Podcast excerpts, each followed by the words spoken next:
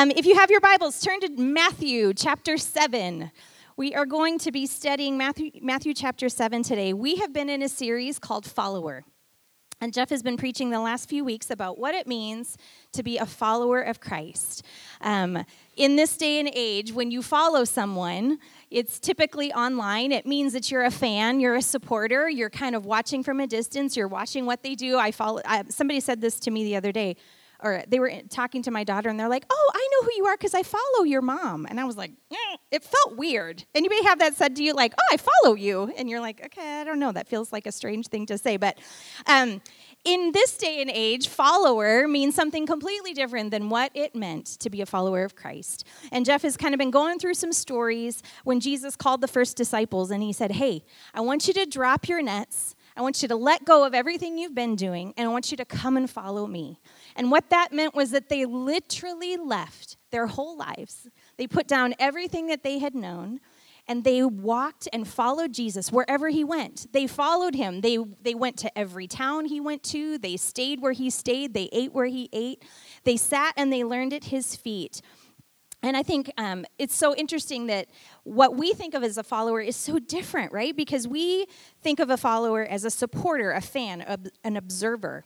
And in this day and age, we can follow someone online and think we really know them, and yet we really have no idea who they are. You kind of, and you're thinking, I even know what you ate for lunch today. And yet we don't really know who they are. Um, Brooke and I, a couple years ago, went to Waco, Texas to go to the, visit Magnolia, which was super, super fun. And um, we were standing in the Magnolia shopping area, and I was standing there, and I looked over at this woman kind of looking at some of the trinkets, and I recognized her. And her name is Jen Johnson. You might not know who she is, but I know who she is because she's a very famous worship leader from a church in California called Bethel Church, and we sing a lot of their songs, and um, I follow her on Instagram, and I, I've seen her videos and, and her teaching, and I just love her. And so I'm looking, and I'm like, that's Jen Johnson. And I'm looking around trying to see if anybody else has noticed that it's Jen Johnson. And I'm thinking, like, I know so much about Jen Johnson. In my heart, I felt like we were friends because I know so much about her. And so I just walked right over, and I grabbed her hand right in the bowl of little tchotchkes that she was looking at. And I grabbed her hand. I'm like, hi, I know you. And she looked at me like, is there security around here? And I said, I'm so happy to meet you. I'm such a fan. I think you're so great. I mean, I'm not really a fan because, I mean, that's weird because it's all about Jesus. But and I could not have been more awkward. I just stood there holding her hand, just talking about how I just loved her music and how she was so great and I loved her teaching. And I'm looked over at Brooke, and she has this look like, I cannot believe that I'm watching this happen right now and that she is not, and all of a sudden I clued in that I still had her hand. And I finally was like, oh, it's really nice to meet you. And I kind of backed away, and she was like, okay, goodbye. And we laughed so hard because I felt like I knew her. I felt like I knew her, but clearly I did not know her. I knew a lot about her, and clearly she did not know me at all. And that, I think, sometimes is how we view our relationship with Christ. We kind of have this distant thing, and we kind of were like, wow, I kind of, I know about Christ. I know about what he says. I know about, I, I'm aware of all that he's doing. And yet there's really no connection. We're not, we don't really know him. We don't really follow him in the way that he wants us to follow him. And so we are going to talk about this today. Being a follower of Jesus has to mean more than just being aware of God or familiar with the Bible. And yet we don't really have a connection with God. We aren't really following him. We haven't really given our lives over to him. It has to be more than that. You can't just believe. There has to be more to it. And when the disciples dropped their nets and followed Jesus, they left everything they had, and from that moment on, they watched everything he did and went everywhere he went and listened to everything that he had to say, and they integrated it into their own lives. They were changed. The entire trajectory of their life changed. Nothing was the same after they followed Jesus. And if we are to be his followers, it means that we study everything that he did and learn everything that he has said, and we integrate it into our lives. It becomes a part of the framework of how we live. It's not just something we observe from a distance, but it becomes a part. It changes everything. And if it hasn't changed everything, then I would ask the question, are we really following him? If it's just something from a distance, are we really a follower of Christ? And so today we're going to look in chapter seven of Matthew. And the part, this is the Sermon on the Mount, part of the Sermon on the Mount, which is Jesus' message to his followers on the Mount of Olives. And it starts all the way back in Matthew chapter five. So this week in your reading, you could go back and read the whole sermon. In Matthew, this is the first thing that he t- uh, teaches. He has called his disciples. He's told them all to come, and this is the first teaching that we see. He sits down on the Mount of Olives, and he begins to just talk. In Matthew chapter five, he teaches all kinds of things. It just goes on and on for, for two straight chapters.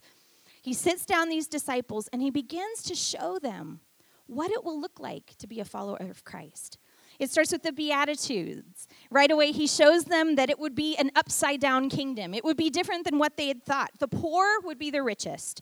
The sad and mournful would be the most blessed. And the humble would be the ones that gain the earth.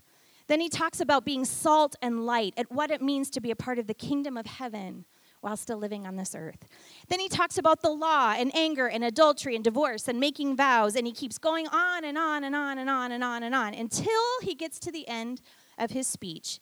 And he ends with a story about building our lives on a solid foundation. And that's what I want to talk about today, building our lives on a solid foundation. And I want us to answer this question today by the time we leave. What is my life built upon? What is the foundation of my life? What is it built upon? We all know the answer of what we should say here, but I hope is that we take a few minutes and look at Scripture, that we'll allow the Holy Spirit to really shine a light into our hearts and for us to be really honest about what truly is at the foundation of our life, about what we have built our lives upon. So let's look at Matthew seven, starting in verse twenty-four. It says this, "Anyone who listens to my teaching and follows it is wise, like a person who builds a house on a rock. Though the rain comes in torrents and the floodwaters rise and the winds beat against that house, it won't collapse because it is built on a bedrock. But anyone who hears my teaching and doesn't obey it is foolish, like a person who builds his house on the sand. When the rains and floods come and the winds beat against that house, it will collapse with a mighty crash." Let's just pray before we dive into this. Lord, I thank you that your word is everything to us. God, I thank you that there is truth in your scriptures that will change our lives. And so, Holy Spirit, we open up our hearts to you today. You have permission to show us places where we've built our lives on something other than you. You have permission to point out places that we need to surrender, that we are not truly following you. We've just been observers. So God, come. Holy Spirit, speak to us. In Jesus' name we pray. Amen. So the first thing I want to share about this today, number one, everyone is building a house. Every single one of us is building a house. You are building a house of your life. It is just the reality. Every single one of us is building our world. We're building our house. Every decision that you make is creating the structure of your life. You don't get out of it. You don't get to live in mom's house forever. You don't get to go move in with grandma. You don't even get to live in your spouse's house. You are crafting the structure of your life every day by the decisions that you make. Every single one of us is building a house. And you are building your life. And you have a choice to whether you're going to build it on something solid or something shaky. Galatians six seven in the Passion Translation says, "Make no mistake about it, God will never be mocked. For what you plant, it will always be the very thing you harvest." What you are using to build your life is going to create the structure of what your life is. And this is really, really important because I think for a lot of us, we don't think a lot about the foundation of our life. Um, downtown, I drive downtown to go to work every morning, and they tore down this old building, and so they have been building in its place probably since June. And so every day I drive by it, There is nothing pretty about foundations.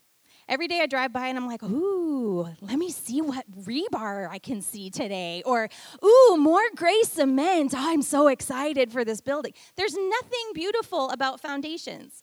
There's nothing great about it. And guess what? It takes a long time to build a foundation. It's not something that looks great, that everybody gets excited about. Um, we're also in a building program um, at my job, and we meet with the architects, and we sit and we look at the scope of all of the, the beautiful things, and we talk about the glass that'll go on the outside. Nobody is sitting there so excited about, tell me about the foundation. I just want to hear all about it. Could you just describe it in great detail? There's nothing exciting about foundations, right? We like to spend our time looking on the pretty stuff, right? We want to move right into the finishes and fixtures and the stuff that people see in the externals, and we want it all to look good up here. And yet, so often we take very little time to think about what is at the foundation of our lives. What are we really building on? What's going on in here? What are the things that are fundamental and core to you? We We spend very little time thinking about the strength of the foundation of our lives. We're building on this beautiful Exchange Bank building over here. And it is a beautiful building. But the first thing the engineers did when they walked into that building is they went to the basement and they looked at the foundation. And it's really good, by the way, just so you know. I guess in eighteen hundred, they really knew how to build a foundation because that sucker's not going anywhere. But that's the first thing they looked at, because it wouldn't matter how beautiful it is on the top if it was crumbling underneath. We wouldn't even step foot in it because it isn't safe. And so often we don't spend the time looking at our foundation. I've been involved over the years of a prayer counseling ministry, and the fundamental core of this prayer counseling ministry is this. Every bad fruit in your life comes from a bad root. Let me say that again. Every bad fruit, so the stuff that you're seeing out here, it comes from a bad root. And so often we come in and we say, could you please help me? I have this anger problem. This fruit is yucky, this anger, or this, I'm, I lie, I don't know. Can you help me not lie anymore? And you have to take the time and go, well, every bad fruit, it's coming from a bad root. Why are you doing that? Where is that coming from? Is it unforgiveness? Is it pain? What's at the root? And so often we just want the fruit to go away, and we never take the time to go into the root and pull out those bad roots that we have allowed to grow and grow and grow until fruit begins to show on the outside. And so the foundation is the place that all the fruit is going to start to grow out. And so you have to take the time to look at what is going on inside of you. Sometimes we just say, man, I really hate that fruit, the anxiety or anger or in addiction or instability or the strife in our relationships that always feel like they are coming apart. And what we don't realize is that the fruit isn't the problem. The root is the problem. And if you took care of the root, the fruit eventually would go away. We have to look at the foundation of our lives. So how much time are you taking to look at what is going on under the surface to make sure that you are strong and healthy? Taking the time to not just look at the surface, but to get under the hood and look at what's going on inside of you. Is there bitterness? Is there exhaustion? Let me tell you, you are never more vulnerable to the enemy than when you are exhausted. I will tell you this again. If you are exhausted, the enemy is coming after you. It's just what he does because we're vulnerable. You have to take a look. What's going on inside of you? Is it pain? Is there something inside that's broken and it's coming out sideways in other areas? You've got to get to the root if you want the fruit to change. We all have to live in the house that we're building. You can't get out of it. And the reality is, if you don't take the time to make sure that your house is built on something strong, it's going to be on shaky ground. Number two, everyone's foundation will be tested. Isn't that the good news of Scripture? Yay! Storms of life come to everyone. And that's what's really going to show what our lives are built upon. If we look back in Matthew seven, verse twenty-five says, though the rain comes in torrents, and the floodwaters rise, and the winds beat against the house. And down to twenty-seven, when the rains come. It's not if, it's when. When the rains come, there will come a time when your foundation is tested. And you can spend all of the time, time in the world making what is visible look good on the outside, but there is no faking what your life is built on when the wind starts to blow. There's just, you just can't fake it. It just starts to show. And that could be an everyday storm like stress or conflict or making a decision, or it could be a really big storm like temptation or sickness or a breakdown in your relationships. But the winds will blow, and you will see what your life has been made of when the rain starts to come. There's no way around it. And the scripture is saying the wise person will pay attention to the foundation before the wind starts blowing. The wise person will take the time to build on something strong before the rain starts to fall so that they're prepared when that moment comes. Your life will be tested. Your life will be tested, and how much better to build your life on something solid before you face that storm, to have done the work inside of plucking up those bad roots, to have done the work to make sure that you're building on something solid, that your roots are good and deep before the wind starts to come, because that is the moment you will find out what your life has been built upon. So everyone's foundation will be tested. And the last point is this. Everyone's foundation is obedience. So when we look at this scripture, I want to ask you a question. What is Jesus saying is the foundation? Of course, I've heard this story my whole life. Grew up in Sunday school. We would sing the song. Anybody? The wise man built his house upon the rock. Anybody know this song? I know my mother does, because she's probably taught it to me. Rains came down and the floods came up. See, Matt even knows the hand things. Yeah, the rains came down and the floods came up. So I've heard this story my whole life. And of course, I've always thought the firm foundation in this story was Jesus, which is kind of a vague concept, but a good concept. But as I was studying this week, I read some commentaries that opened up my eyes to something really interesting. Jesus was very specific as to what he was saying we should build our lives upon. The foundation isn't Jesus. The foundation is obedience. Okay, let's look at it again. Verse twenty-four says, if anyone listens to my teaching and follows it is wise. But in verse twenty-six, but anyone who hears my teaching and doesn't obey it is foolish, like a person who builds a house on the sand. He's very specific. He's not just saying, if you believe in Jesus. He is very specific. The only difference between these two people is this. One hears it and does it. One hears it and doesn't do it. See the difference? They both knew. They both heard. They both knew. But one heard it and let it integrate into their life and did something about it. And the other one just heard it and then ignored it.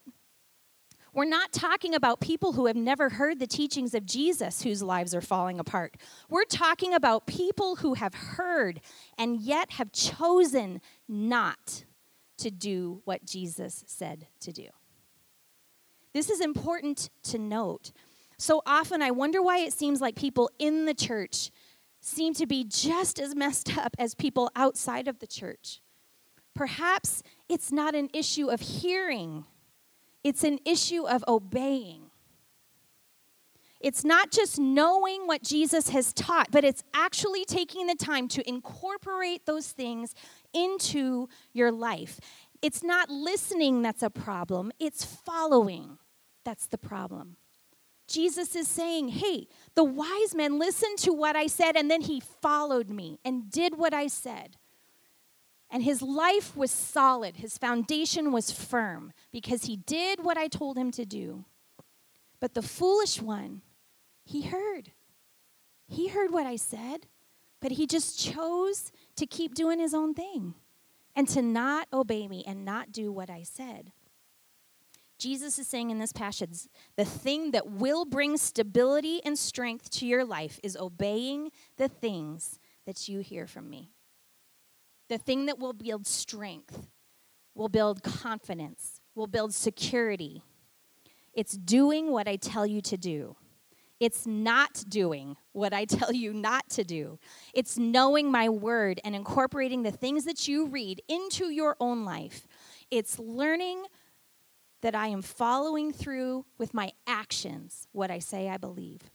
There's a verse that just always haunts me in Matthew fifteen. Jesus says, there are people that honor me with their lips, but their hearts are far away.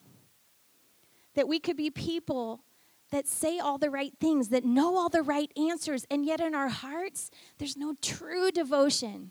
We're not truly knit to Christ. We're just doing things the way we've always done them. But listening and then doing, that's the whole ballgame.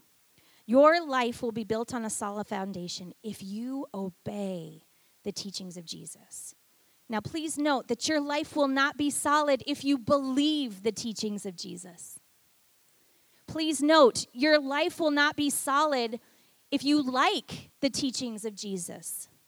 Please note, your life will not be solid if you intend to follow the teachings of Jesus. If you're simply stopping at believing in Jesus, you're still building your life on sand.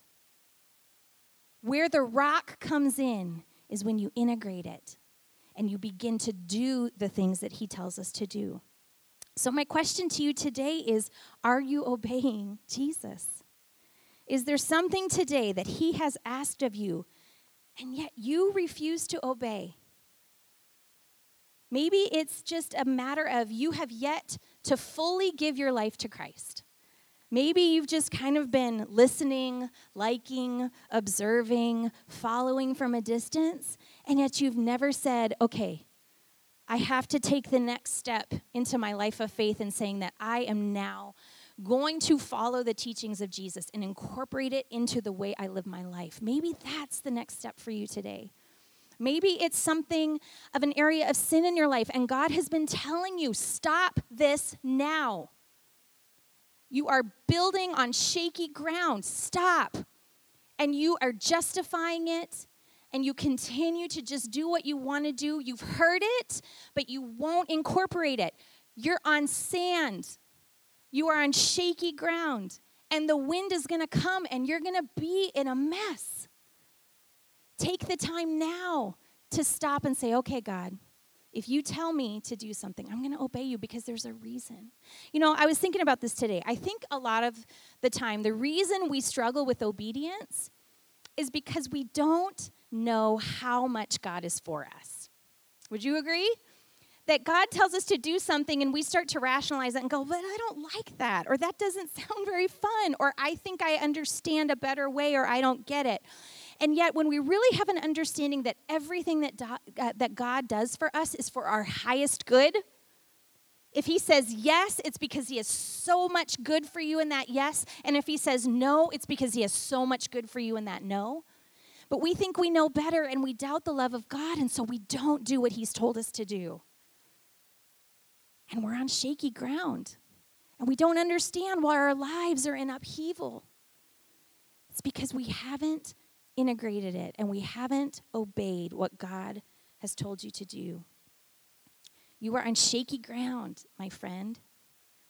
Is there an area of your life where you've decided that you know better than God, and so you continue to do what you want instead of allowing Jesus to lead you? The foundation isn't hearing the word of God. The foundation is doing it. I'm going to ask Jeff to come. We're going to just take a little time at the end here just to pray. The Lord woke me up at six o'clock this morning, and I've been praying all morning because this is a specific word for somebody here. I don't know who you are, but I feel like the Lord said, the instability in your life will not go away until you do what I've told you to do. The instability of your life, it, it's not going to go away. It's going to keep happening. And it's not because God isn't powerful enough to take it away. It's because you're choosing to disobey when God has told you to do something or told you not to do something, and you continue to justify it and make excuses. And God desperately wants you to feel the solid rock beneath your feet. But until you obey him, your life will continue to feel unstable. And I felt it was specifically for instability in your life, whether that's anxiety, whether that's just emotional upheaval, whether it's relational upheaval where you feel like, man, we can't land on this, or whatever it might be. I truly believe that God has been speaking to some of you about, about the instability of your life. And he's already given you an answer. You've heard. But you have to do what he has told you to do. You have to incorporate it. And until you do that, the instability won't go away. Let's bow our heads today.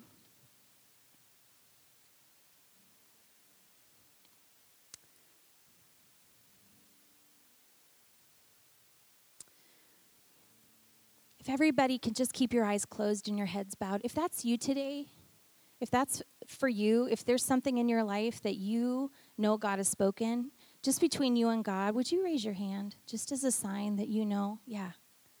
Yeah. Okay. Okay. Thank you.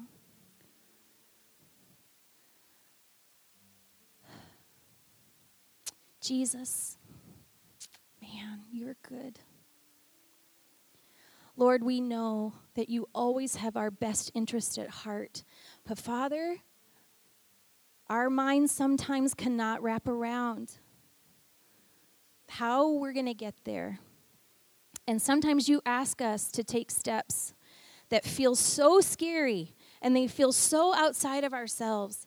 And we wonder, Lord, if we heard you right, and we wonder if it could really work out, and God, so we lean on our own understanding.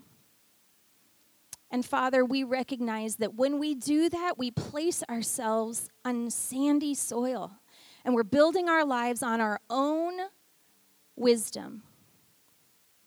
But Jesus, today, we recognize that the only way to step our feet onto solid ground is through obedience. It's through giving our lives wholly to you. It's through laying down our own agenda, our own understanding of trusting you with all our hearts and giving you every part of us. So Jesus, I pray that today you would give courage to those that need to obey you in an area that you have been speaking to them about, that you would give courage and bravery to those who feel like they're on shaky ground, but know that the path to stability is through obedience. So God, whatever that thing is, I pray that you would just grant them the strength to be able to walk that out. Lord, give them the courage to speak up when they need to speak up. Lord, to ask others for help. Lord, I thank you that you're going to bring stability and healing to hearts and lives today through the power of your word. In Jesus' name we pray, amen. Let's all stand together.